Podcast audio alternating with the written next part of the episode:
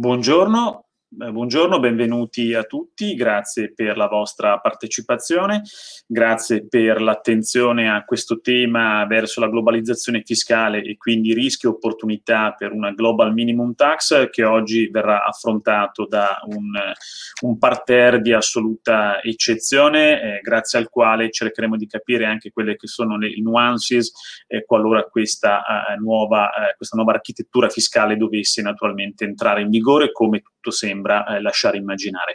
Grazie naturalmente allo studio Mori e Rossetti, eh, nostri associati e che contribuiscono eh, in maniera molto attiva e proattiva alla discussione sulle tematiche fiscali sia nazionali e oggi mi pare che parta in Consiglio dei Ministri una discussione sulla delega fiscale in Italia che naturalmente internazionali come il dibattito di questa mattina e grazie ovviamente al partner Stefano Morri che eh, sarà qui con noi e interverrà introducendo poi dopo di me il tema in maniera molto più specifica e professionale. Grazie al panel che è composto da dei tax director o CFO di assoluto eh, eh, prestigio e importanza anche per le aziende che rappresentano, il dottor Battista di Salvatore Ferragamo, Luana Fofo Ciucci di Procter Gamble, Stefano Morri, già citato ovviamente partner di Mori Rossetti, Pamela Palazzi eh, di Sky Italia. Il tutto moderato da Davide Burani, nostro Head of Advocacy, che segue, devo dire, con particolare attenzione tutti i tavoli eh, che sono presenti in AmCham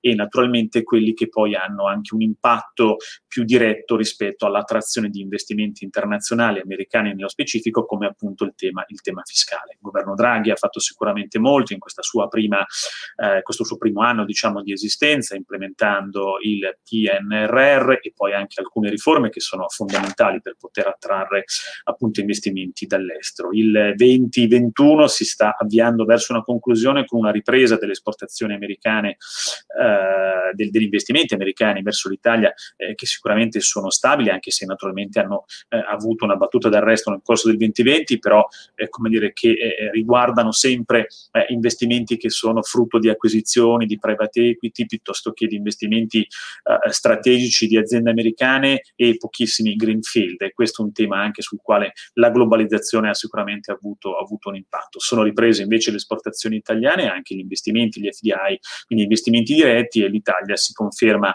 eh, aver eletto eh, gli Stati Uniti come meta privilegiata dei propri investimenti. Il tema che toccheremo oggi, e naturalmente lo annuncio, ma poi lascio eh, all'avvocato Stefano Morri ovviamente entrare più nei dettagli, è un tema che la Yellen sin da, dall'inizio diciamo, del suo mandato ha posto al centro dell'attenzione delle, delle discussioni, del dibattito al Congresso e nell'amministrazione eh, americana. Eh, Biden lo ha eh, diciamo, soprannominato eh, diciamo, un piano fiscale per la classe media americana e lo ha inserito all'interno eh, di un progetto di più ampia revisione diciamo, fiscale in modo che le aziende americane possano continuare a essere competitive e si crei quel playing field insomma, di cui le aziende hanno bisogno per poter, eh, per poter competere. Si è raggiunto un, un agreement di massima durante lo scorso G20 di Venezia e, e più avanti sempre in Italia eh, la discussione procederà eh, per fare sì che questa global minimum tax possa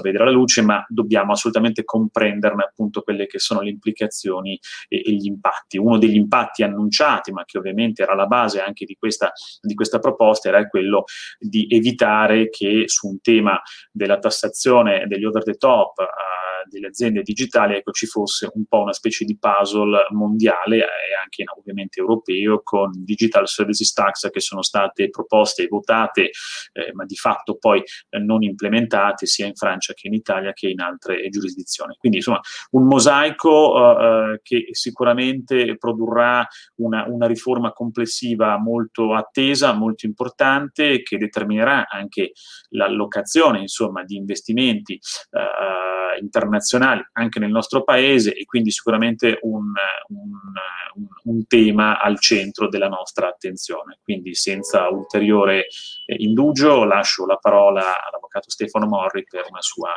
eh, introduzione, ringraziandolo ancora per il tempo e l'attenzione verso, verso la Camera di Commercio e la sua community. A lei, avvocato. Grazie, dottor Crolla. Eh, sono molto contento di avere questa opportunità che nasce da una curiosità che eh, anche come studio, come gruppo di studio sulla fiscalità internazionale, abbiamo avuto di fronte allo spettacolare evento di un accordo mondiale di 130 stati accaduto con una rapidità inusitata. Perché accade che 130 stati si mettono d'accordo su misure prima molto controverse, il pillar 1 e il pillar 2 dell'Ocse? Ecco, seguendo questa domanda eh, siamo arrivati a questo convegno, fra l'altro anche con la presenza di Dario Fabbri che forse darà anche qualche ulteriore spiegazione che non è diciamo solamente inclusa nel cerchio fiscale. A me compete di inquadrare l'argomento sul piano tributario. Noi sappiamo, scusate, mi dicono di dover... Eh, noi, no, ecco, eh, noi sappiamo che nel sistema eh, attuale la tassazione internazionale avviene eh, seguendo eh, due, eh, eh, due, due, linee, due, due, criteri, il criterio della residenza e il criterio della fonte. Il criterio della residenza è eh, quello che dice che eh, un soggetto va tassato dove ha la sede della sua amministrazione e va tassato per tutti i redditi che produce in tutto il mondo. Il sistema della fonte dice che se questo soggetto ha in un altro paese una presenza fisica eh, che produce del reddito, allora anche quel paese, appunto il paese della fonte, ha un diritto fiscale eh, sul soggetto eh, non residente. Questo è, diciamo, il, ehm, il portato di una evoluzione, direi, che ha interessato tutto il Novecento e che è, eh, come dire, tagliata, costruita su un'economia brick and mortar. Economia che è stata messa in crisi dall'avvento del digitale. Perché? Perché eh, il digitale si basa non su asset fisici, ma su asset non fisici, cosiddetti intangible, che sono facilmente delocalizzabili, eh, perché è, è facilissimo trasferire la residenza di una holding o di una IP company da un paese ad alta fiscalità a un paese a bassa, bassa fiscalità ed è poi facilissimo trattenere i dividendi che produce una subsidiary in un paese a bassa fiscalità ad libitum. Eh, e in generale, appunto, eh, l'economia digitale fa sì che non sia necessaria eh, una presenza fisica nello stato della fonte. Quali rimedi sono stati pensati per porre eh, un argine a, a, questi fenomeni che poi comportano una grande eh, erosione di base imponibile, il cosiddetto profit shifting, cioè spostamenti di profitti da una giurisdizione ad alta fiscalità a una giurisdizione a bassa fiscalità in modo del tutto legittimo, lo diciamo. E allora abbiamo avuto la riforma Trump. Nel 2017 eh, Trump, dopo averlo promesso ai suoi elettori, eh, vara una riforma che dovrebbe favorire il reshoring e sfavorire l'offshoring. E lo fa in che modo? Eh, lo fa intanto abbassando drasticamente la corporate tax, la porta dal 35 al 21, la media OX è il 24, quindi si pone in una posizione molto competitiva rispetto ai paesi eh, dell'Occidente, dei paesi diciamo che sono alleati agli americani. Poi introduce una deduzione eh, su redditi eh, tassati in America, portati in America e derivanti da fonti di intangible poste all'estero, cioè prevede che eh, di questi redditi se ne tassi soltanto una parte. Poi, eh, diciamo, qui siamo allo stick, eh, prevede una ripresa a tassazione di costi di gestione della multinazionale che vengono sostenuti fondamentalmente in America, quando questi possono in qualche modo essere considerati inerenti ad attività estere. Poi prevede la detassazione dei dividendi esteri rimpatriati, il che pare che abbia portato 140 miliardi di dollari in patria nel, nel biennio 2018-2020. E infine, questa è una riforma che poi ha in qualche modo anche ispirato o comunque con cui si è dovuto poi misurare eh, la Global Minimum Tax, ha inserito questo, questo, sistema di tassazione detto GILTI, Global Intangible Low Tax Asset, che diciamo all'essenza prevede che se una controllata estera eh, autonoma dal punto di vista fiscale produce redditi al di sopra di una certa soglia considerata normale, questi extra redditi vengano eh, tassati in America in una certa misura. Stiamo parlando del 50%. Ecco, queste misure hanno avuto sicuramente un effetto che è stato eh, insomma, anche riscontrato da, dagli studiosi eh, del favorire mh, il ritorno in patria sia di attività materiali che di attività immateriali. Invece, cosa hanno fatto gli altri paesi, quelli che diciamo che la globalizzazione l'hanno più subita, la, la digitalizzazione, la globalizzazione della digitalizzazione l'hanno più subita? Hanno fatto eh, questa digital service tax o web tax, che, che dir si voglia, che è fondamentalmente un'imposta sul fatturato eh, digitale pensata fin dalla, con, dal convegno di Tallinn del 2017, poi attuata diciamo eh, con diverse fortune eh, inizialmente dalla Francia e oggi in vigore in Italia, ma soggetta a una eh, sorta di, eh, ehm, di provvedimento di, ehm, di ehm, ritorsione da parte degli Stati Uniti che ha dato 180 giorni all'Italia per abolirla. Quindi è un'imposta che ha molto faticato a decollare al di là dei suoi poi problemi applicativi. Sul piano eh, invece multilaterale, abbiamo assistito a un attivismo fortissimo dell'Ocse che ha eh, diciamo, partorito due misure, eh, il cosiddetto Pillar 1 e il cosiddetto Pillar 2, di cui oggi poi parleremo anche grazie ai, agli altri panelist in modo eh, un poco più dettagliato. Eh, Pillar 2 è fondamentalmente la Global Minimum Tax, mentre Pillar 1 dovrebbe prendere il luogo delle, delle web tax, sostituire il problema delle web tax. Vediamo, diciamo, in con una carrellata che, che cosa sono questi due, questi, due, eh, questi due meccanismi. Allora, il Pillar One, che poi è il sostituto della web tax, eh, lavora su una rivoluzione del concetto di rapporto tra eh, giurisdizione fiscale e eh, reddito, il cosiddetto nexus.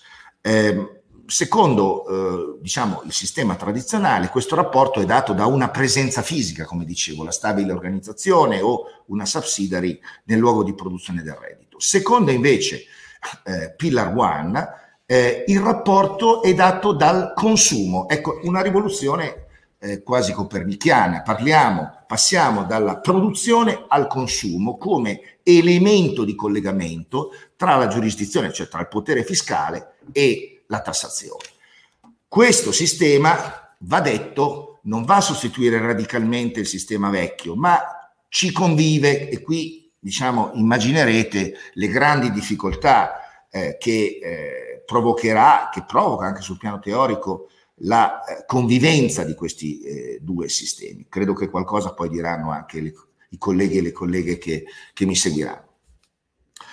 Eh, questo, eh, questo sistema del Pillar One eh, diciamo, va a determinare quello che è chiamato l'amount A, l'amount A, cioè eh, quella quota di reddito prodotta dalla multinazionale che è soggetta alla disciplina, e poi dirò qual è, che va attribuita alla giurisdizione di consumo. Quindi noi abbiamo, diciamo, nell'impostazione dell'Ocse l'idea di una multinazionale che produce un reddito globale, perché stiamo parlando di reddito consolidato, questo reddito, diciamo, deve superare certe soglie di redditività normale, quando le supera va attribuito in parte, non in tutto, alle cosiddette market jurisdiction. Questa è la, diciamo, la rivoluzione che dovrebbe eh, consentire di risolvere il problema di chi subisce, diciamo, una sorta di eh, fuoriuscita di valore permanente a, a favore delle, delle, delle big tech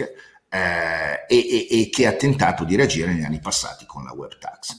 Ora, quali sono eh, i, i, le multinazionali che sono eligible per questo regime? Nel modello OXE dovevano essere eh, multinazionali con più di 750 milioni di fatturato, quindi diciamo tante multinazionali. Nell'accordo che si va delineando saranno poche multinazionali, quelle che hanno più di 20 miliardi di dollari di eh, fatturato si dice per, per permettere il sistema di, dire, di avviarsi e di andare a regime. Poi sembrerebbe che ci sia l'accordo per abbassare questa soglia a 10 miliardi fra sette anni.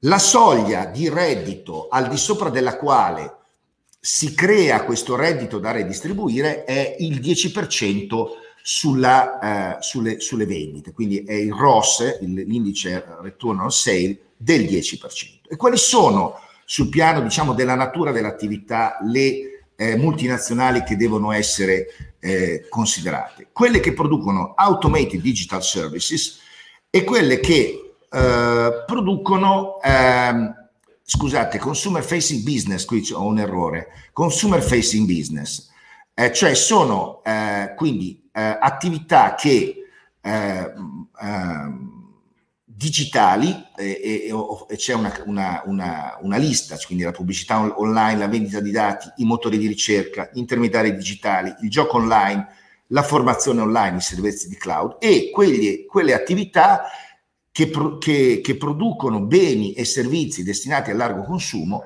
che vengono venduti, qui la parola facing è una parola decisiva, in modo in qualche modo diretto, cioè il consumatore ha la percezione di essere direttamente a contatto con eh, l'azienda, il, il, gruppo che poi sarà soggetto a questo tipo di tassazione, e, e mm, vengono venduti su larga scala. Rientrano dentro questa categoria anche i retailer.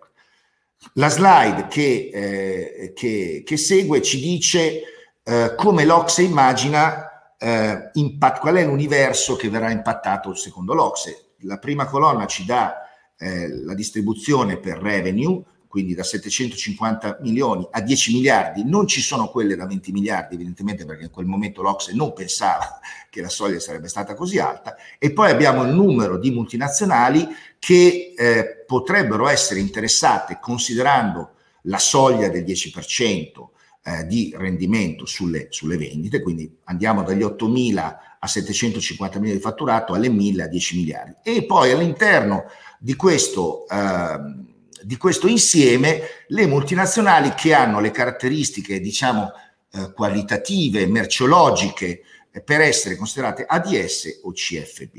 Secondo l'Ocse, eh, il, ehm, questa, questa, misura eh, con una eh, soglia di 750 milioni e una redditività, un ROS del 10%, dovrebbe dare addirittura una redistribuzione di base imponibile nel mondo di 100 eh, di 100 miliardi.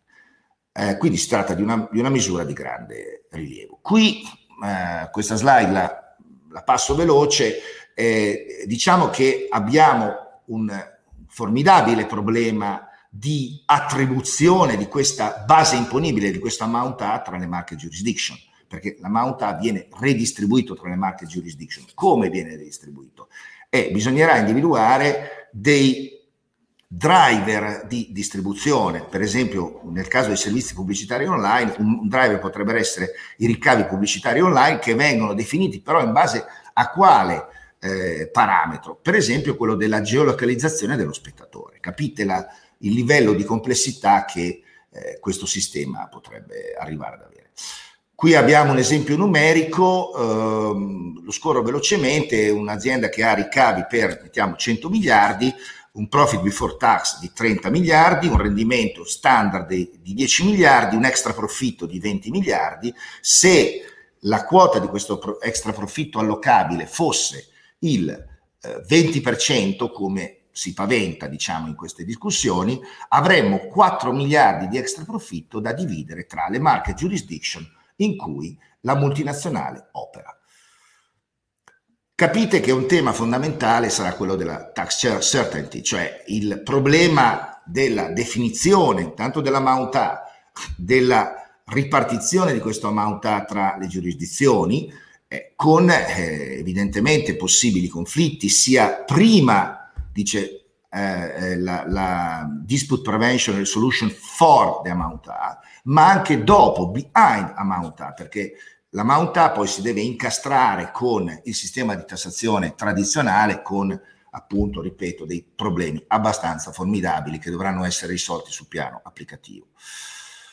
Ma il pillar 1 è appunto uno dei due pilastri, perché l'altro pilastro, il, il, l'altro grande pilastro è questa di, global, di, questa Global Minimum Tax, di cui probabilmente avete già eh, ampiamente sentito parlare per chi opera diciamo, più professionalmente avrete già in qualche modo studiato, e, ed è nient'altro che una, eh, eh, una imposta che viene applicata nello Stato di residenza, quindi qui è in gioco la giurisdizione della sede della multinazionale, per farla breve, gli Stati Uniti d'America, che eh, può eh, eh, riprendere a tassazione una parte del reddito prodotto in giurisdizioni eh, o meglio, quel reddito prodotto in giurisdizioni che non ha subito una sufficiente tassazione e complementare la tassazione inferiore con una tassazione, diciamo, americana, portandola al 15%. Questa è, diciamo, in sintesi la filosofia della Global Minimum Tax e che, diciamo, poi si dovrà anche combinare per, parlando con eh, parlando degli Stati Uniti con eh, quella imposta che eh, appunto è già stata in, in, inserita. Eh, ora, il, ehm, questo è quello che risulta dalla, eh, diciamo dalla teoria. Questa è la teoria che eh, è il portato di un'analisi eh, fatta dall'Ocse con, con, grande dispendio di energie. Eh, fino a prima delle elezioni americane sembrava che questa fosse materia per gli studiosi, come dicevo eh, in esordio. Eh, poi viene eletto Biden, Biden eh, annuncia eh, una grande riforma fiscale che dovrebbe ehm, procurargli i mezzi per diciamo, aiutare la classe media americana, quindi per fare fondamentalmente due cose, infrastrutture e eh, spesa sociale, e in, diciamo quasi per effetto eh, eh automatico si, eh, si, pone il problema eh, dell'adozione di misure eh, globali. Perché? Perché che cosa fa Biden? Biden intanto innalza l'aliquota, la porta dal 21 al 28, cioè si muove in controtendenza rispetto a Trump.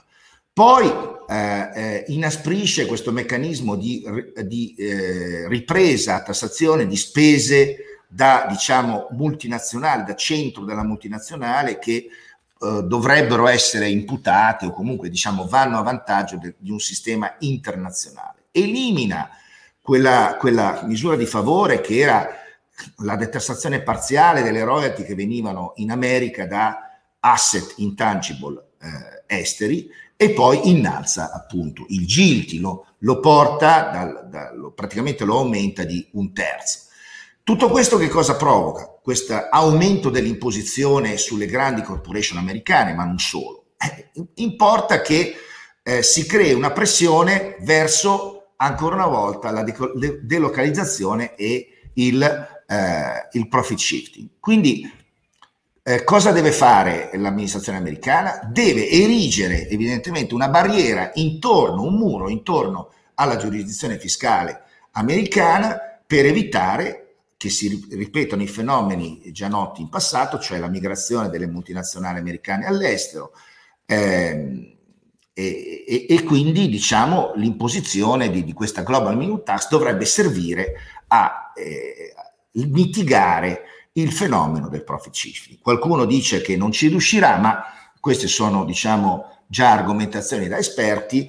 Eh, diciamo che è chiara la tendenza. Aumento le tasse in America per evitare che mi scappi il gettito, in, diciamo, eh, creo il consenso per eh, aumentare le imposte eh, anche all'estero, perché chiaramente eh, gli stati che mh, producono, che, che, hanno una tassazione inferiore al 15% verranno dissuasi eh, dal continuare ad averla. Sarà assolutamente eh, privo di significato perché eh, quello che non incassano loro lo incasseranno gli Stati Uniti.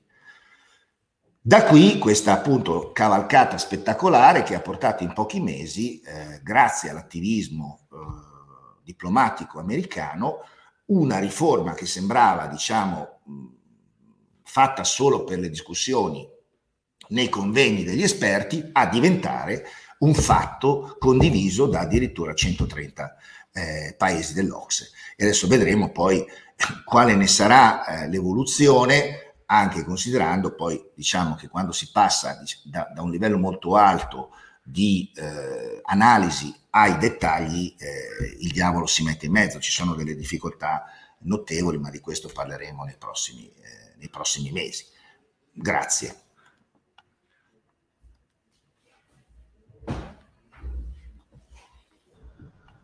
Grazie mille, Avvocato Morri. Ora ci diamo subito la parola a Dario Fabbri, eh, analista geopolitico di Limes ed esperto di eh, Stati Uniti d'America, che eh, ci darà un po' la cornice geopolitica in cui ci stiamo muovendo, in cui poi si va a collocare la Global Minimum Tax. Prego, dottor Fabbri. Buongiorno a tutti, mi auguro mi mi vediate bene. Grazie mille per questo invito, tra l'altro ho ascoltato con interesse una uh, attenta indagine tecnica a quanto sta accadendo. Io ovviamente non sono, non sono un tecnico, non sono un fiscalista, non sono un commercialista, quindi non mi addentrerò in quel tipo di uh, indagine. A me il compito di spiegare perché sul piano, ge- piano geopolitico in questo momento l'amministrazione Biden e gli Stati Uniti in senso generale proveremmo a capire che, differ- che differenza c'è altrimenti sembrano la stessa cosa. Un'amministrazione, un'amministrazione politica non sono la stessa, ma proveremo, ma proveremo a capire che sia, perché questa in questa fase, che semplicemente due anni fa, due anni fa sarebbe stata pensabile, sono discorsi, immagino lo sapete meglio di me, quelli legati ad una tassa minima globale che vanno avanti da molti anni, po' come degli angeli, più o meno è che adesso staremo, adesso staremo tanto fino in fondo, ma a questo, dobb- questo ci sembrano essere diventati realtà o realtà per diventare, diventare realtà. Uh, perché? Che cosa si è verificato? Nel Dottor frattempo? Fabri, scusi se la interrompo perché la sentiamo un po' a scatti. Non ah, so se la... Allora aspetti un secondo. Sì. No, mi scusi, ma se no è un peccato no, perché eh, perdiamo dei pezzi. Scusate voi, altro... Eh, Adesso come mi sente? Ho provato a togliere delle applicazioni, niente? Forse un filino meglio. Proviamo, proviamo se, so, se cioè, che non la sento bene. Mi, mi interrompe, la ringrazio. Ok, grazie. No, eh, non so fin dove è stato chiaro il mio discorso, discorso. Proverò a spiegare perché in questo momento l'amministrazione Biden e gli Stati Uniti, Stati Uniti differenza, differenza dei soggetti, hanno, hanno stabilizzare quanto are quanto Uh, in questo contesto tre motivazioni, tre azioni principali, capire, capire quali sono, quali sono a monte gli obiettivi degli stati. Partiamo proprio dalla fine, è in realtà l'inizio, prima di addentrarci nelle ragioni specifiche di questa scelta. Gli Stati Uniti, quindi diciamo subito una banalità, così per cominciare, gli Stati Uniti non sono una potenza economicistica, le grandi potenze del pianeta, del pianeta, del pianeta vivono di economia, di economia. È sempre la pena ricordarlo in un contesto come quello italiano in cui l'unica cosa di cui ci occupi cui ci economia, è economia che spesso male i risultati risultati, ma siamo convinti soprattutto che l'economia sia ciò che regola tutti i rapporti fra potenze, ovviamente tra lo stupore anche molto sarcastico degli americani o dei cinesi, eh, dei russi, eccetera, eccetera, tutte le grandi potenze del pianeta. Noi siamo una parte del sistema veneziano, come tutti i satelliti, noi viviamo economia, perché la strategia ci è preclusa, non possiamo vivere, possiamo vivere in Satur, possiamo vivere di, possiamo vivere di economica, che mica uh, gli Stati Uniti vivono di, vivono di altro per l'appunto. Come obiettivo l'influenza, l'egemonia. Che cosa c'entra tutto questo con una tassa globale, globale peraltro legata ai due pilastri, quindi la generica, generica e quece eh, concentrata sul, sul web? c'entra perché dobbiamo, perché dobbiamo stabilire gli obiettivi degli Stati Uniti. Gli americani hanno come principale, principale obiettivo uh, non quello del, quello del profitto, cioè il profitto, del, profitto delle americane, americane non è l'ago della bilancia degli, degli Stati Uniti. Le americane sono spesso sottoposte, quando non strategiche, a dolorosissime eh, eliminazioni, addirittura in alcuni casi obliterazioni di sé. Un esempio su tutti.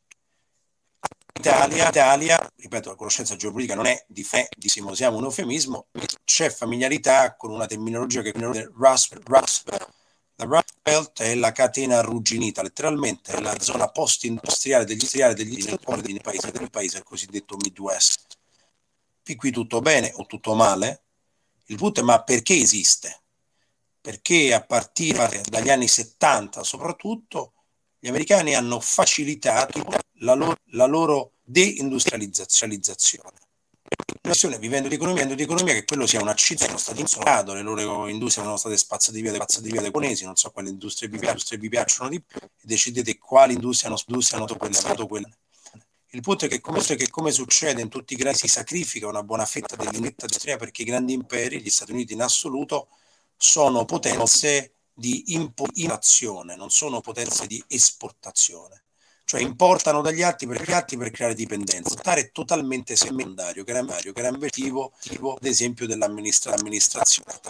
Uh, obiettivo che, che è norma, normalmente di una superpotenza. superpotenza. Ecco, nella storia persegue il deficit commerciale, lo facevano i romani, i romanici, gli ottomani, questo crea, questo crea verso i satelliti.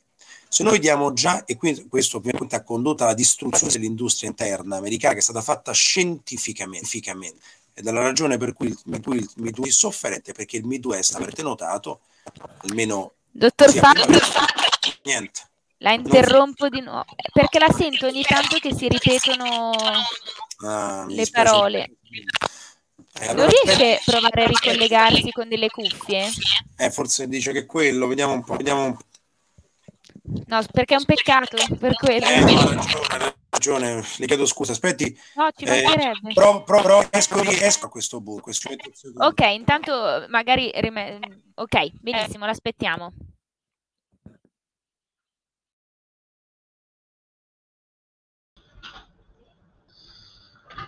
Eccoci, nell'attesa che si ricolleghi il dottor Fabri, che ovviamente il bello della diretta è quello di eh, dover gestire questo tipo di imprevisti, di cui ovviamente eh, non siamo responsabili per il tema della connessione, abbiamo iniziato comunque ad acquisire alcuni primi eh, elementi importanti. Io a, a, questo punto direi di eh, insomma, aspettare che eh, si ricolleghi il dottor, Fa- dottor Fabri nell'arco credo di qualche secondo, qualora invece impiegasse un pochino più di tempo la riconnessione potremmo iniziare intanto il nostro panel che ehm, verrebbe successivamente all'intervento del dottor Fabri e poi quando si ricollegherà eh, ricedergli la, eh, la parola.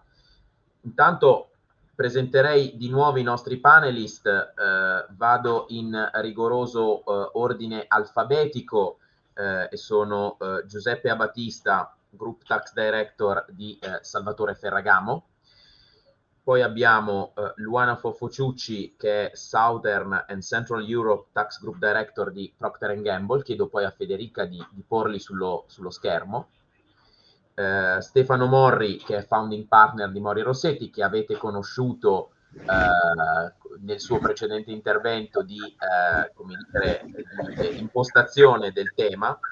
E poi infine eh, Pamela Palazzi, che è Tax Director Comcast e Head of Tax di Sky Italia. Iniziamo un pochino prima rispetto all'agenda, per cui eh, rimaniamo ovviamente tutti in attesa che si ricolleghi Dario, Dario e, il suo intervento, però qualche primo elemento lui l'ha già eh, posto in, in, discussione.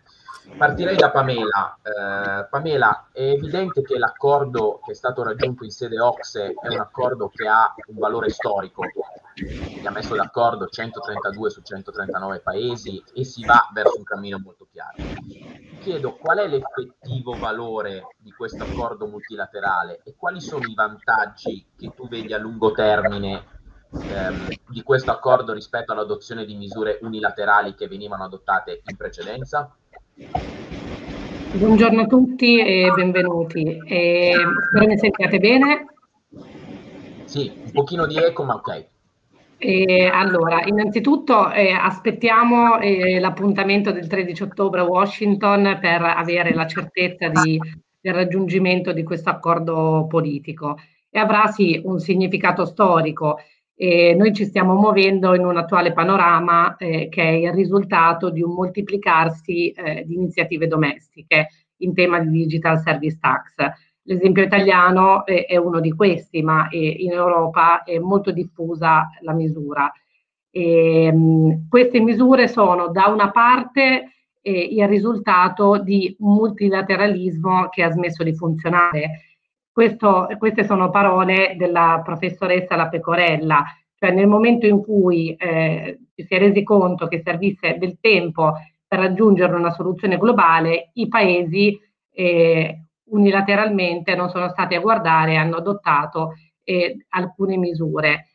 Misure che hanno tutte eh, uno, un, uno, stesso fil rouge, ma che purtroppo eh, hanno avuto delle modalità di implementazione in, te, in termini di eh, tempistiche, eh, di ricavi rilevanti, di threshold, ehm, ambiti di applicazione, esenzioni, ehm, regole diverse in ogni giurisdizione che eh, viste dall'ottica di un, di un headquarter eh, sono difficili da gestire e che sicuramente hanno portato a enormi incertezze applicative, ma anche a oneri eh, di compliance e a costi ulteriori, eh, costi che poi mh, in alcuni casi rischiano anche di essere eh, diciamo, trasferiti eh, sul consumatore. E, mh, anche qui eh, diciamo, gli ambiti di applicazione poi sono stati eh, dei più disparati, ognuno con le proprie interpretazioni domestiche e, e, tutto questo deve essere poi coordinato anche con le iniziative e le riforme fiscali eh, locali. E quindi per eh, riuscire poi ad abrogare le misure unilaterali abbiamo detto servirà un consenso su tutti e due i pillar, sia il pillar 1 che il pillar 2. Quali sono però i veri vantaggi a lungo termine? Quali sono le ambizioni che hanno le autorità fiscali del G20 e dei 130-140 paesi coinvolti nella discussione? Sicuramente è, è aumentare la soddisfazione de, eh, nella tassazione della digital economy, quindi della globalizzazione sostanzialmente, ehm, quindi non solo digitalizzazione ma proprio eh, l'economia globalizzata e ehm, i giganti eh, tecnologici. Il secondo punto poi è la stabilità fiscale internazionale, ehm, cioè raggiungere un framework eh, che sia comune a tutti i paesi. Questo consentirebbe di allineare la tassazione, fatemi dire, anche all'andamento effettivo del commercio internazionale. Quindi un, un, un punto importantissimo eh, è anche la certezza del diritto, quindi consentire alle imprese di operare in, in, in un ambiente dove è possibile eh, diciamo, valutare con certezza eh, la variabile fiscale, che è importante nella valutazione degli investimenti e eh, un altro commento generale eh, per eh, val- valorizzare l'importanza di questo accordo è che il Global Framework non dovrebbe minare la sovranità statale. Anzi, quello che dovrebbe andare a minare, andare a impattare è la concorrenza fiscale aggressiva tra gli stati, quindi riducendo con il Pillar 1 e il Pillar 2 e eh, strutture di pianificazione fiscale aggressiva.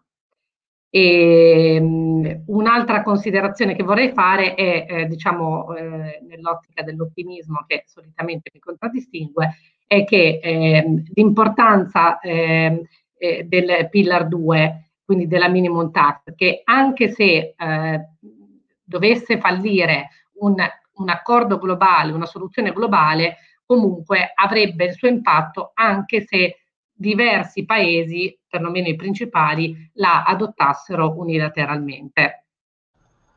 Grazie Pamela per la tua risposta esaustiva. Comunico che Dario Fabbri è tornato, eh, speriamo che la connessione sia migliore. Concludiamo il primo giro di domande e poi eh, in vista del secondo avremo la seconda parte dell'intervento eh, di Dario Fabbri. Passiamo a Giuseppe Battista di Salvatore Ferragamo. Abbiamo detto che l'accordo raggiunto è storico e però dipende da come sarà dipende dai dettagli che dovranno essere definiti. Quello che ti chiedo è qual è il potenziale impatto che questo accordo può avere sulle strategie di una multinazionale italiana come Salvatore Ferragamo e quali i principali elementi positivi che tu vedi, che voi vedete a livello di competitività internazionale.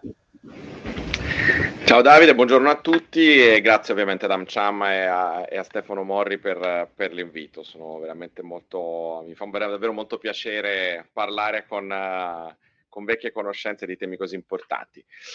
Eh, faccio una premessa, che è la premessa di, tu- di tutto quello che dirò. Eh, vedo eh, questa, questo accordo globale come figlio del Covid, ma anche figlio di quello che stava succedendo prima del Covid. Cioè il Covid io lo, lo vedo come un, un, cigno nero che è stato un formidabile acceleratore di eh, un cambiamento che era già in essere e che però nel Covid ha trovato eh, un contesto internazionale eh, che lo ha reso drammaticamente urgente. Questo perché? Perché l'accordo fra gli stati credo che sarebbe stato impensabile, un accordo così ampio, così veloce e così globale, eh, senza il, l'enorme bisogno di gettito che gli stessi stati che hanno trovato l'accordo avranno da qui a dieci anni.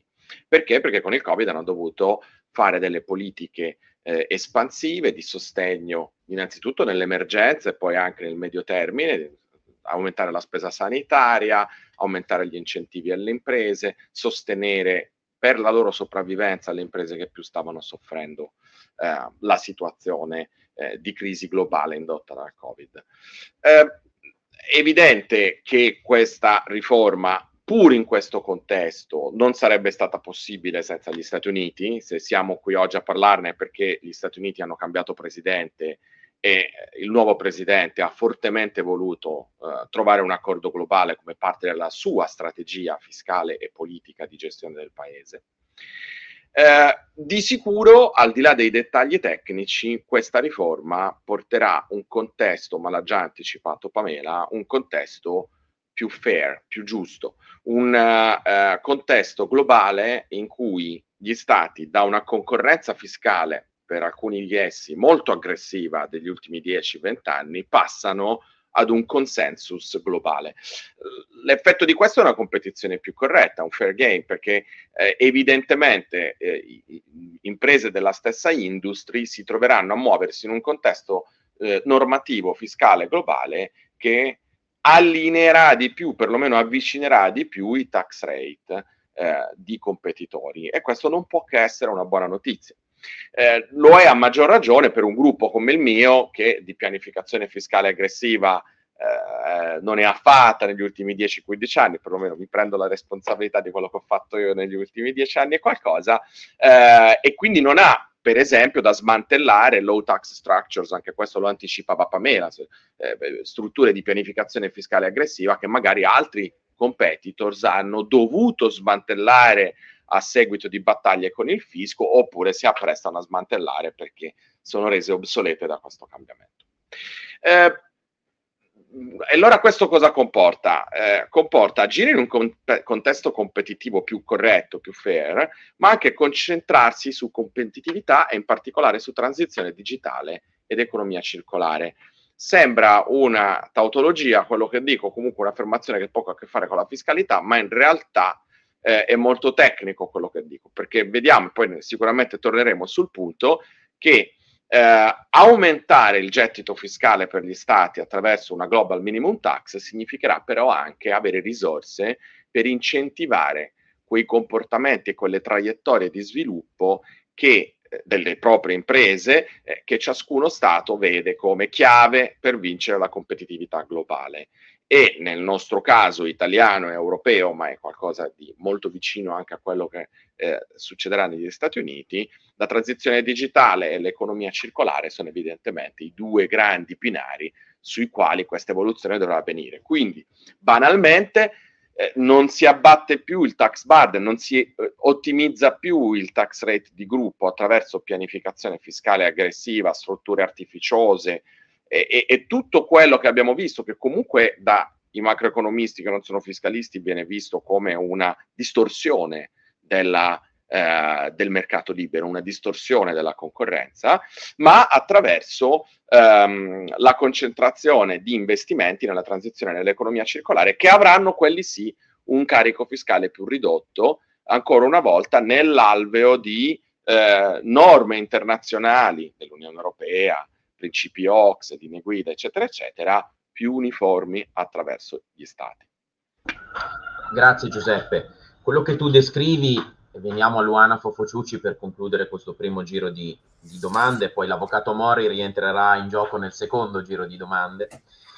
Quello che ha descritto Giuseppe di fatto è un cambio di paradigma rispetto a quello che è stato in passato. C'è stato un punto di discontinuità e si cambia il paradigma. Ora, il cambio di paradigma porta con sé alcune criticità, evidentemente, che devono essere gestite.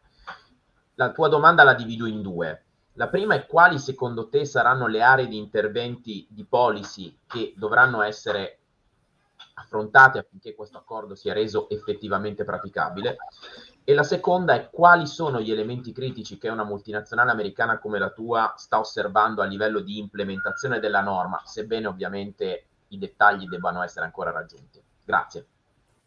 Grazie Davide, buongiorno a tutti e grazie all'AMCHAM e, e al dottor Morri per l'invito. Eh, sicuramente, ecco, come prendendo un po' spunto da quello che ha detto Giuseppe, eh, questo è un progetto che porta sicuramente a una taxation più fair a livello globale, però per arrivare a quel punto ci sono una serie di dettagli tecnici che devono essere sviscerati e messi a punto per poter arrivare alla final destination.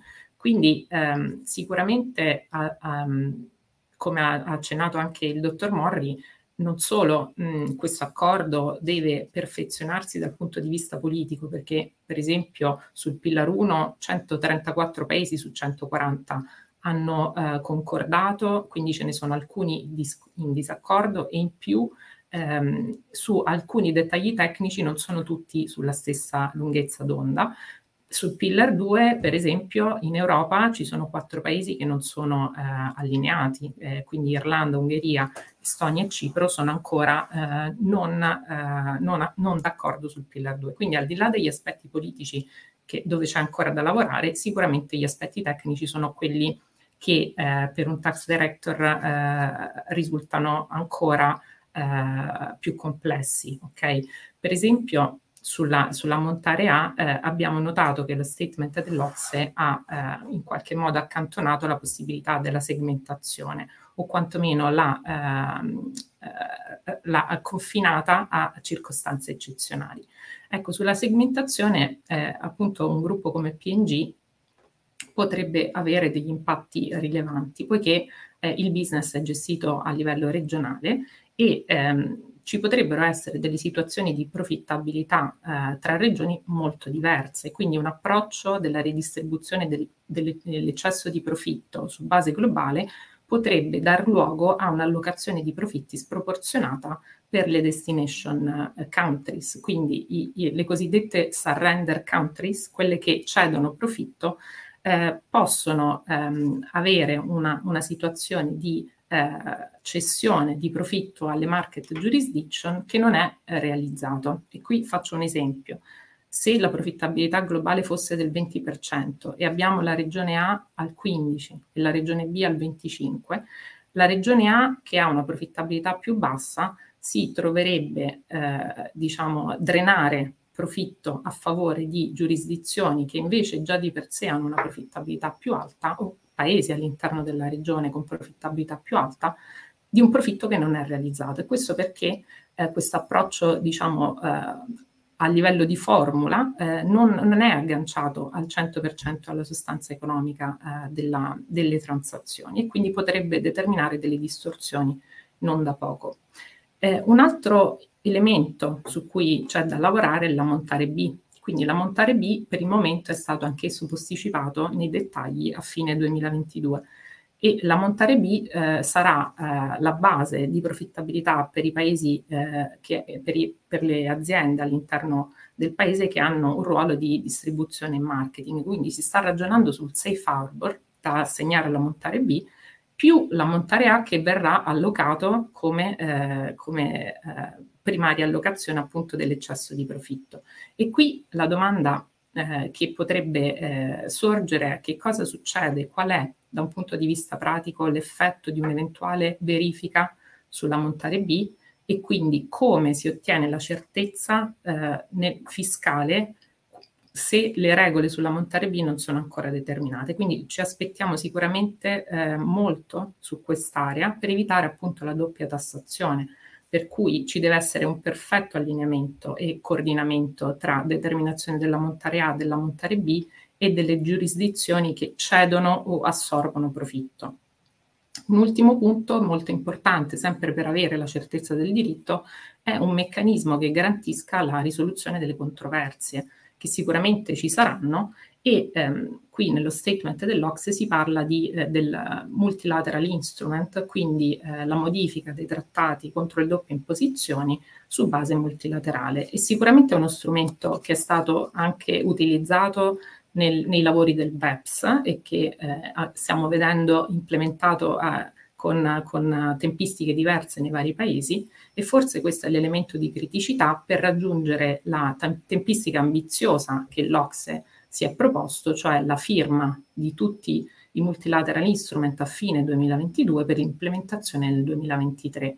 Ecco, dal momento in cui questi multilateral instrument devono essere ratificati nei vari paesi, il processo di ratifica è piuttosto lungo e quindi si potrebbe verificare una scacchiera di eh, accordi eh, firmati in tempi diversi che rendono ancora più difficile eh, la gestione dell'allocazione appunto della Mount A, della Mount B e anche del Pillar 2 all'interno di una multinazionale come, come PNG.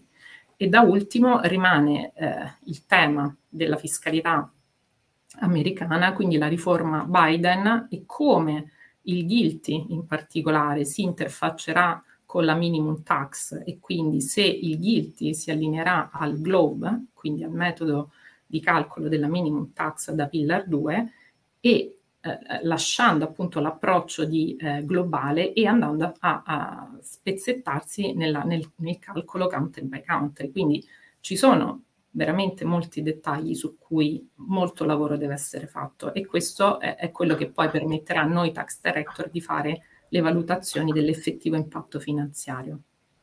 Grazie Luana, come si dice sul quadro siamo d'accordo, sulla cornice siamo d'accordo, però sul quadro bisogna ancora aggiustare alcuni aspetti.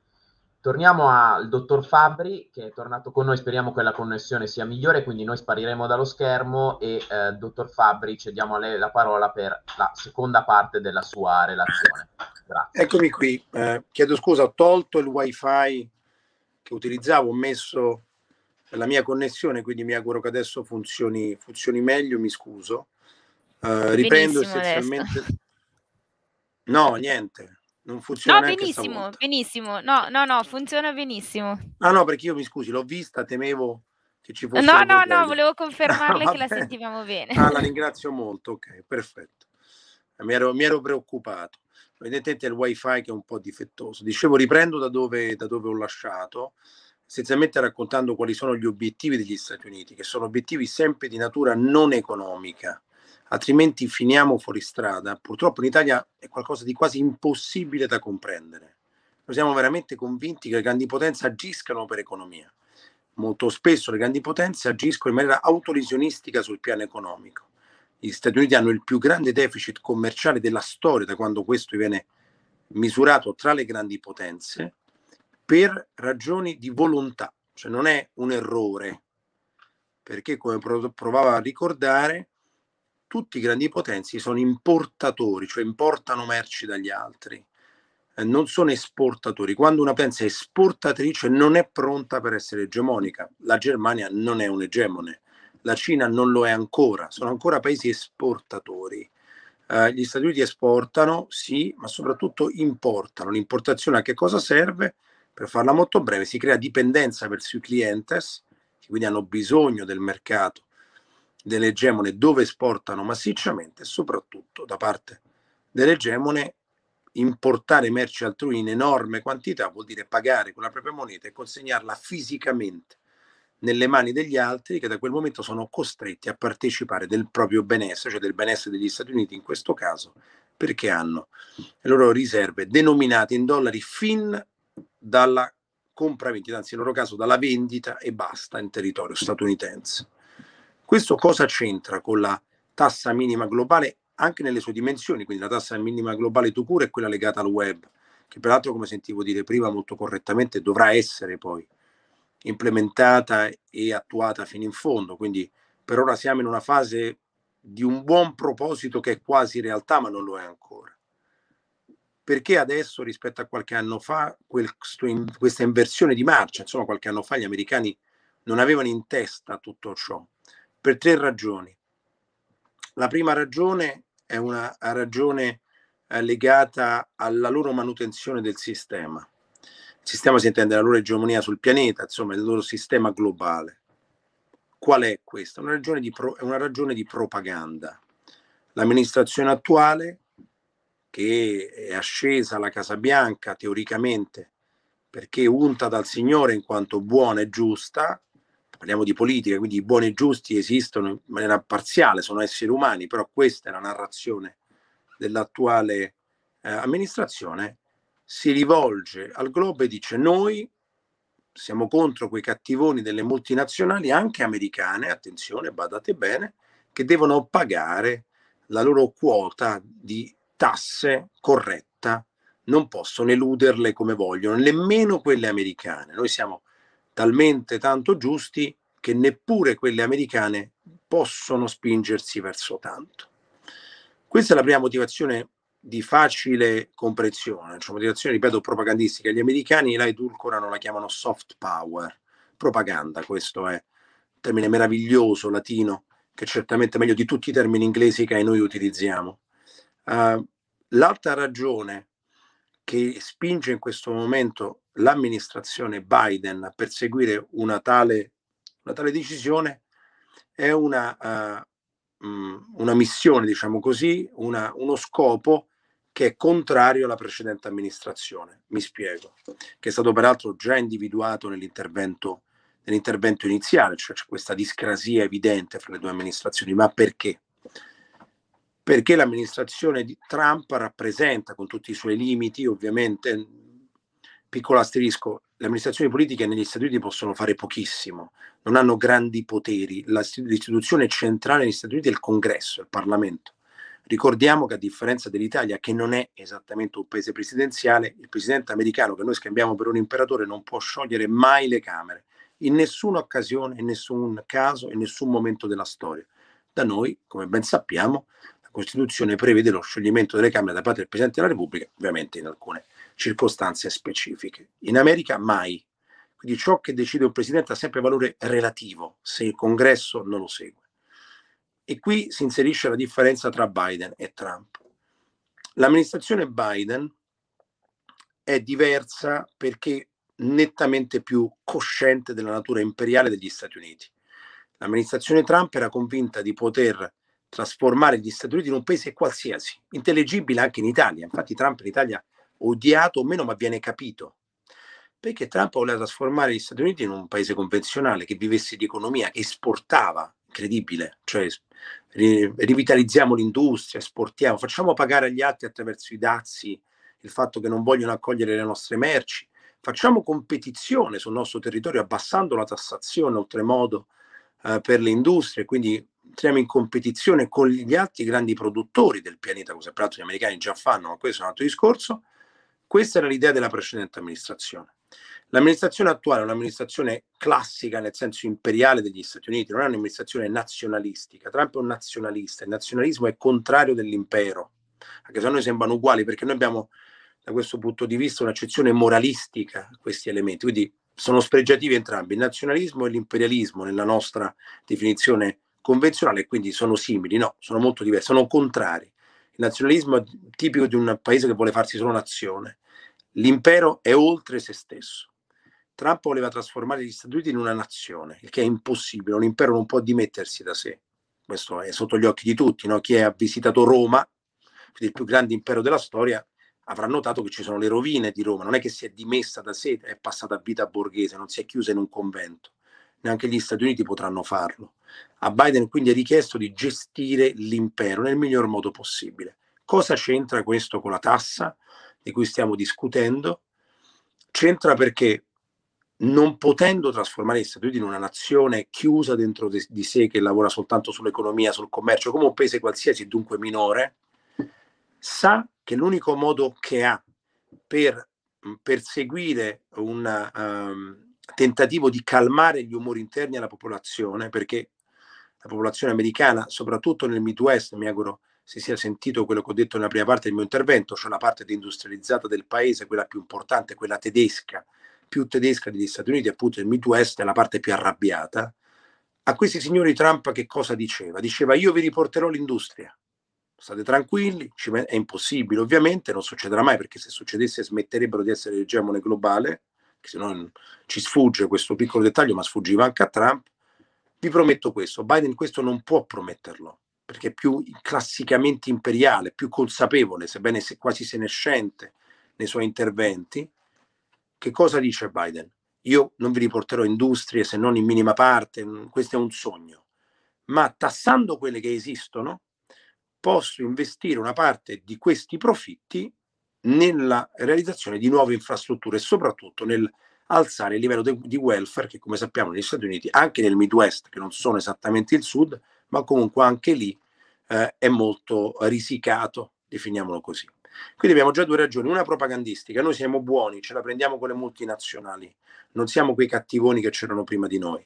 Seconda ragione, non vi posso riportare le industrie perché non succederà mai, perché se noi diventassimo un paese esportatore smetteremmo di essere l'egemone globale, perché conto la grammatica strategica. Non è mai successo nella storia dell'uomo, ma noi diamo quasi per scontato, siamo convinti che la Cina sia prossima a dominare il pianeta finché un esportatore netto non può farlo.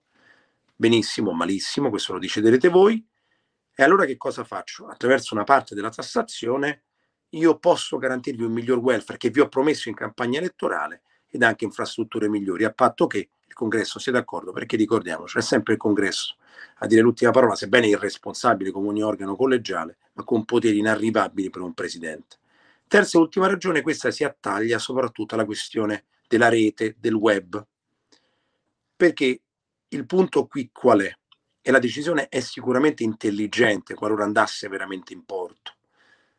Le industrie del web, dell'high tech, soprattutto i social network statunitensi, sono un elemento decisivo, stra- non siamo nemmeno un elemento tattico, un elemento addirittura strategico degli Stati Uniti.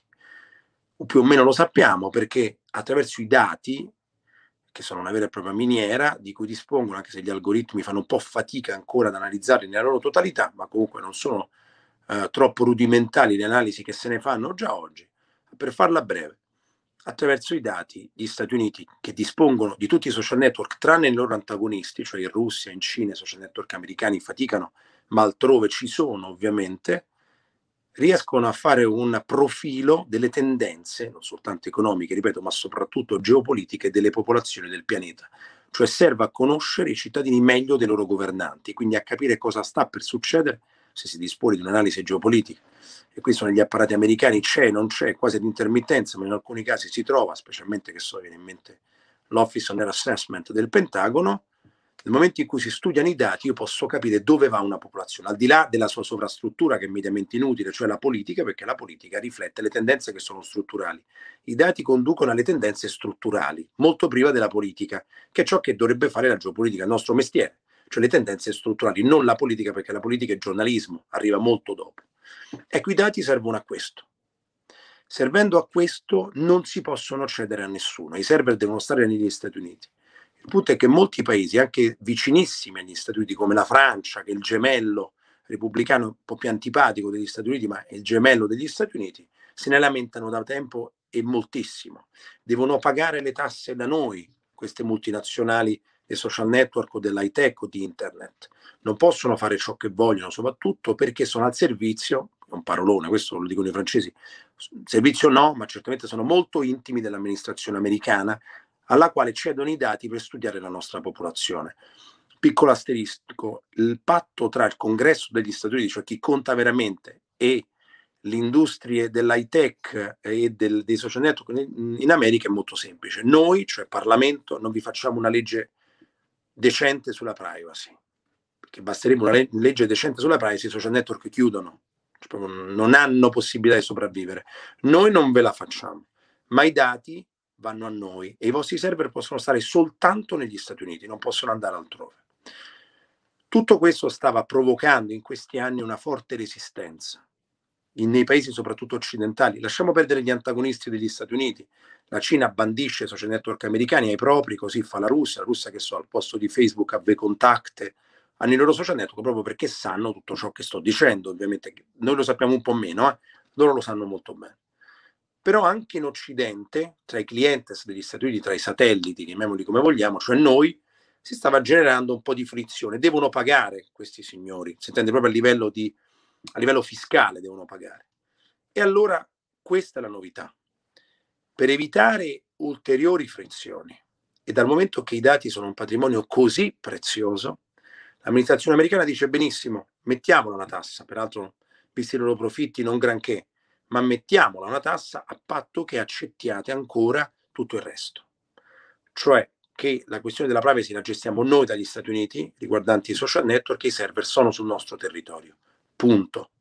Da qui la terza ragione di questo compromesso, che nasce esattamente qui. Abbiamo davanti quindi tre ragioni diverse che hanno determinato, e mi avvio alla conclusione, quanto stiamo commentando questa mattina. La prima, una ragione di tipo semplicemente propagandistica, abbiamo detto. Siamo bravi, siamo belli e buoni. Le multinazionali sono il male e noi interveniamo contro di esse. Ovviamente la mia è una riduzione di complessità, ma non siamo lontanissimi dalla realtà.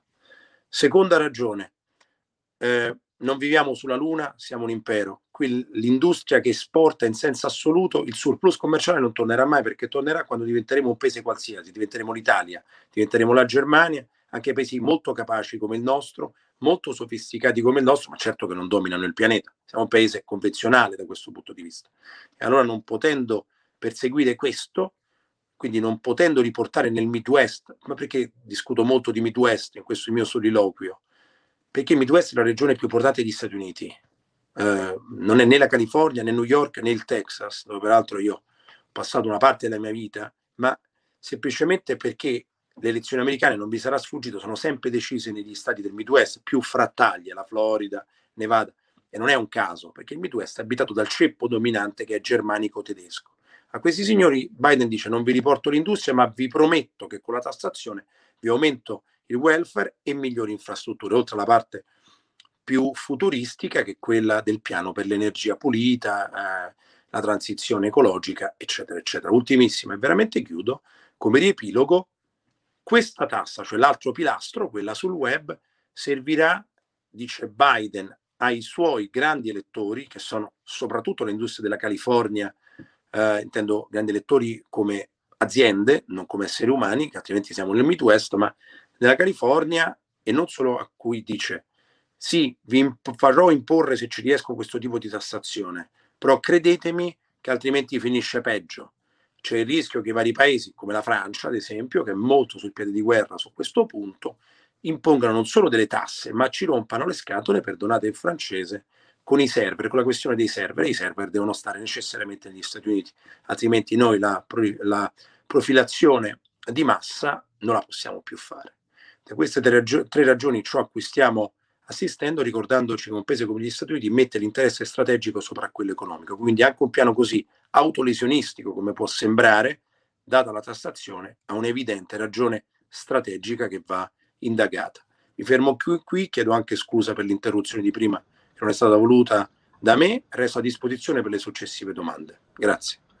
Grazie mille, dottor Fabri. Direi che ha appeso il quadro geopolitico rispetto a ciò di cui stiamo parlando in termini più tecnici, quindi torniamo diciamo, a un livello un pochino più tecnico con i miei, eh, i miei panelist. E eh, ci avviamo anche noi verso la conclusione perché sono le 12.11. Faccio una domanda a tutti che praticamente la stessa, fatto salvo l'avvocato Morri che tengo per ultimo come conclusione. Quale sarà l'impatto che questa, diciamo, questa riforma avrà da un punto di vista eh, tax interno all'azienda, cioè la funzione tax come cambierà con questa riforma e quali saranno le criticità che voi tax director dovrete affrontare. Prima Luana Foffociucci, poi a seguire Pamela Palazzi e Giuseppe Battista. Prego.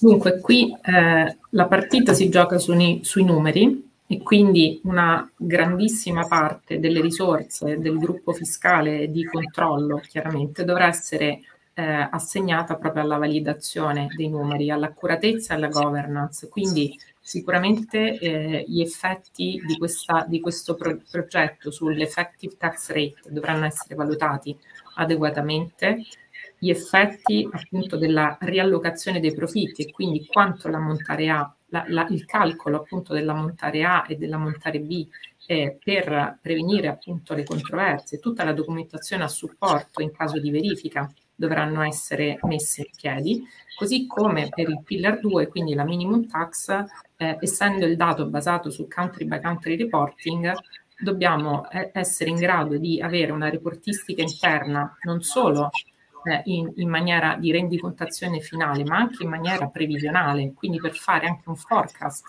di quello che accadrà sulla base di come i profitti si muovono durante l'anno, che è importante per aziende eh, quotate in borsa che eh, riportano i dati su base trimestrale, che quindi devono fare appunto una proiezione dell'effettive tax rate anche su base trimestrale. Quindi questo eh, coacervo di, eh, di compliance dovrà essere eh, implementato alla perfezione e richiede uno sforzo notevole. Pamela. Sì, completo mm, sottolineando l'importanza eh, del, mm, della funzione strategica tax sia per ri- rivedere completamente eh, la supply chain, come diceva Luana, gli impatti sull'effective tax rate, eh, potrei evidenziare l'importanza della coerenza delle informazioni ai vari stakeholder, sia per la reportistica eh, obbligatoria che dicevamo, ehm, ma anche per eh, obbligatoria a cui dovremmo aggiungere il country by country reporting che a livello europeo sembra che diventerà un adempimento obbligatorio.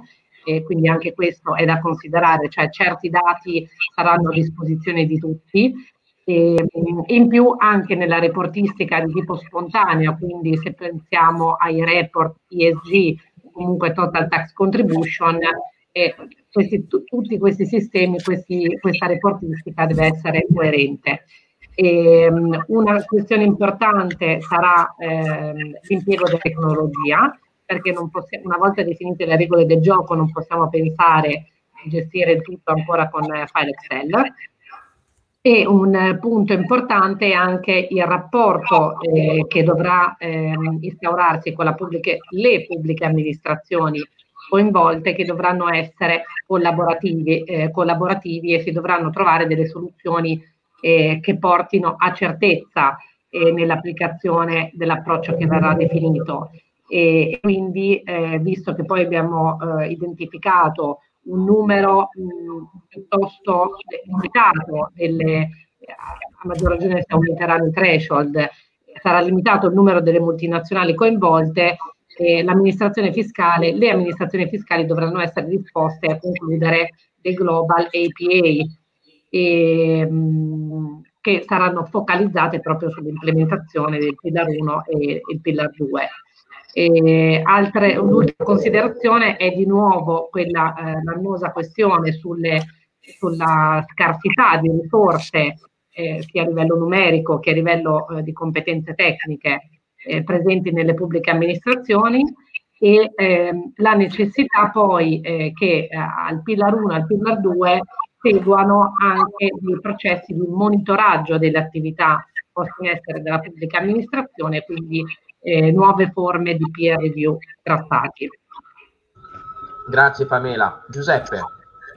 Uh, aggiungo a quello che hanno detto Luana e Pamela, eh, in cui mi ritrovo al 100%, quindi non, non ripeto ovviamente.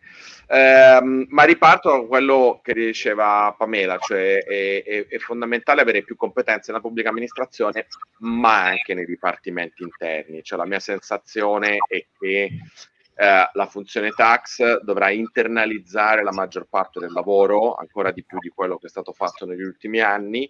Eh, perché? Perché tutto passerà attraverso tecnologia proprietaria, sistemi proprietari e in ultima istanza eh, un maggiore peso dell'accounting e un minor peso di special tax regimes. Ma questa è una conseguenza logica del fatto che invece che avere giurisdizioni che sono in aggressiva concorrenza fiscale fra loro e quindi inventano norme speciali per attrarre investimenti che vogliono detassare o tassare in maniera più favorevole, se vai verso un global tax consensus, beh, è ovvio che il punto di partenza non possano che essere i principi contabili internazionali, anche se dal punto di vista tecnico andranno risolte una serie di discrepanze fra IFRS e US GAAP, perché altrimenti poi ci ritroviamo quelle distorsioni del eh, mercato globale che eh, hanno avuto le diverse normative fiscali negli ultimi anni e la concorrenza fiscale. Sicuramente la funzione fiscale deve avere ancora più visione globale di quanto l'ha avuta,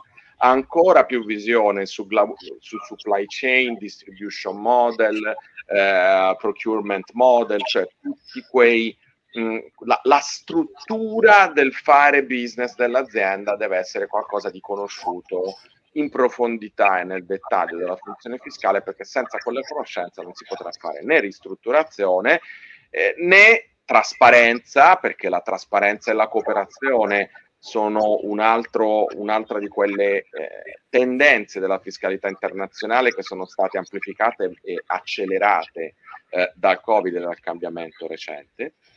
Eh, infine, eh, pensare anche però alla funzione fiscale come una funzione che porta agevolazioni, che massimizza il beneficio derivante dalle norme di favore, è un tema a me molto caro, però ci ritorno sempre, di favore per le traiettorie di sviluppo che i singoli stati e la comunità internazionale eh, vedono come prioritarie. Quindi da un lato più tax accounting, più uniformazione, informatizzazione, automatismo della compliance e di tutta una serie di cose che prima eravamo abituati a gestire con maggiore artigianalità, però dall'altro lato la massimizzazione delle agevolazioni passa invece questo sì da competenze specifiche eh, in molti casi nazionali e però il, il fil rouge è la conoscenza della struttura di business, supply chain, distribution model, procurement. Grazie mille Giuseppe. Eh, ci avviamo alla conclusione, una domanda all'avvocato Morri e poi andiamo con una domanda flash per eh, Dario Fabri. Avvocato Morri, questo accordo appunto lo, lo, abbiamo discusso dal punto di vista delle aziende, ma come cambierà andando diciamo verso questa globalizzazione fiscale l'attività e il ruolo del, dei consulenti da un punto di vista organizzativo e anche di competenze? Ma eh, il cambiamento sarà eh, radicale anche se progressivo, perché diciamo poi dobbiamo anche dimensionare il fenomeno, perché stiamo parlando delle multinazionali con più di 20 miliardi che ricadono nello scope eh, e stiamo parlando per quanto riguarda diciamo le multinazionali eh, globali e la Mount A e la Mount B, insomma il Pillar 1 e stiamo parlando per quanto riguarda le multinazionali italiane, secondo me di una cinquantina, sessantina di soggetti che superano le soglie. Quindi, diciamo, in questo momento il fenomeno è un fenomeno rilevante sul piano anche simbolico, ma non è ancora così impattante sul mercato della consulenza fiscale italiana. Certo che indica delle tendenze, come è stato detto eh, prima, Qui farà gioco il dato, il numero, l'accounting, ma io dirò di più, a mio avviso siamo oltre l'accounting, siamo a una sorta di pescaggio diretto del dato da social network, da diciamo utente del servizio eh, digitale fino alla dichiarazione dei redditi. Cioè, non è pensabile gestire questo sistema col metodo tradizionale. Qui ci vorranno procedure, eh, eh, sistemi informatici, algoritmi che in modo automatico producono il dato fiscale. Capite che, e, e questo in un ambiente che è un ambiente globale, cioè la vera novità, se volete, non è una novità, è, un, è, è l'avanzamento di un processo che è in corso. Noi, abbiamo, noi stiamo assistendo alla creazione di una giurisdizione la giurisdizione eh, nazionale viene superata da una giurisdizione globale che poi è la giurisdizione delle multinazionali, è il footprint delle multinazionali che diventa anche giurisdizione. Si parlava prima dell'amministrazione eh, finanziaria. L'amministrazione finanziaria italiana o cambia radicalmente nei prossimi anni o se no riceverà un, una email dagli Stati Uniti e gli verrà detto qual è eh, il reddito che può imputare a Facebook. Fine della trasmissione. Eh, allora voi capite che in questo quadro, che ripeto, per evitare allarmismi, riguarda alcune poche multinazionali eh, americane in particolare e una cinquantina, sessantina di multinazionali italiane, quindi non va a impattare sulla larga schiera dei consulenti eh, italiani, però questo quadro cambia radicalmente il problema della consulenza, perché chi non avrà una, intanto una, una capacità analitica fortissima, eh, e non avrà una, eh, una dislocazione, una proiezione internazionale, sarà tagliato fuori. È molto semplice. Eh, l'intelligenza, l'abilità tecnica, il, l'argume del consulente italiano saranno fatti a pezzi dalla geografia. Il fattore geografico diventerà il fattore determinante. Qui mi permetto due osservazioni. Due osservazioni. Uh, la gran parte della consulenza italiana viene svolta con un vecchio arnese, figlio di una legge fascista contro gli ebrei, che è l'associazione professionale.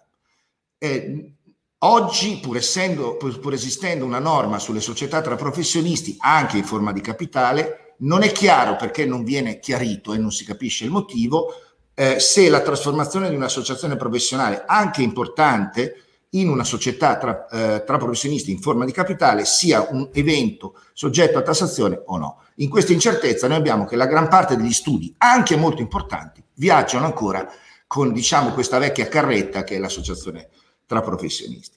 Secondo punto, allora qui noi stiamo assistendo a una sorta di delega di eh, eh pezzi di funzione pubblica, parlo dell'accertamento, a diciamo mh, entità lontane, cioè voglio dire un pezzo di accertamento che dovrebbe essere fatto in Italia si farà in California.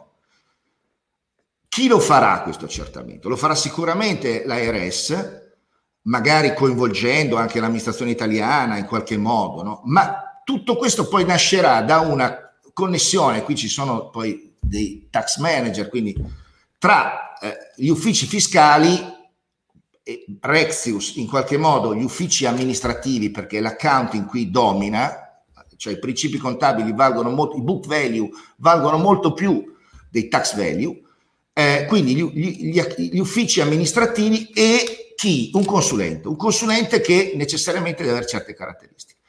È facile, come dire, arrivare a capire chi sarà questo consulente, non lo dico perché è chiaro che qui si pone un problema importante di indipendenza e di conflitto di interessi, perché è, è possibile che il consulente fiscale sia anche chi certifica i bilanci e se non è lui è uno che eh, appartiene a una strettissima schiera. Ecco, allora io credo che si porrà in modo ancora più sentito il problema delle incompatibilità, delle, delle, delle indipendenze e dei conflitti di interesse. A tutto questo bisogna rispondere permettendo alla professione italiana di crescere eh, e accettando il fatto che la professione è sì professione, cioè una, è un mestiere da intellettuali, ma ha bisogno di un sostrato imprenditoriale e quindi ha bisogno anche di strumenti di impresa. Finché non capiremo questo, noi condanneremo la professione italiana che vi assicuro sul piano intellettuale e ai massimi livelli mondiali a una sorta di marginalizzazione. Grazie. Grazie Avvocato Morri. Sono le 12.26, quindi dobbiamo concludere perché siamo andati molto lunghi. Eh, io volevo ringraziarvi anche per questa nota di ottimismo finale da parte sua, Avvocato, sulla competenza che contraddistingue i nostri professionisti tax sia aziendali e oggi ne abbiamo avuto la riprova con i nostri tre panelist che ringrazio, ringrazio Giuseppe Abatista, Luana Foffociucci e Pamela Palazzi e da un punto di vista diciamo consulenziale come l'avvocato Stefano Morri e Morri Rossetti che ha eh, voluto contribuire a questa iniziativa. Io vi ringrazio eh, tutti, noi torniamo il 12 di ottobre con un, um, un nuovo webinar che tratterà il tema dei public affairs. Buona giornata, buon lavoro a tutti e grazie ancora per averci seguiti. Arrivederci a tutti. Grazie. Grazie, buona giornata. Grazie.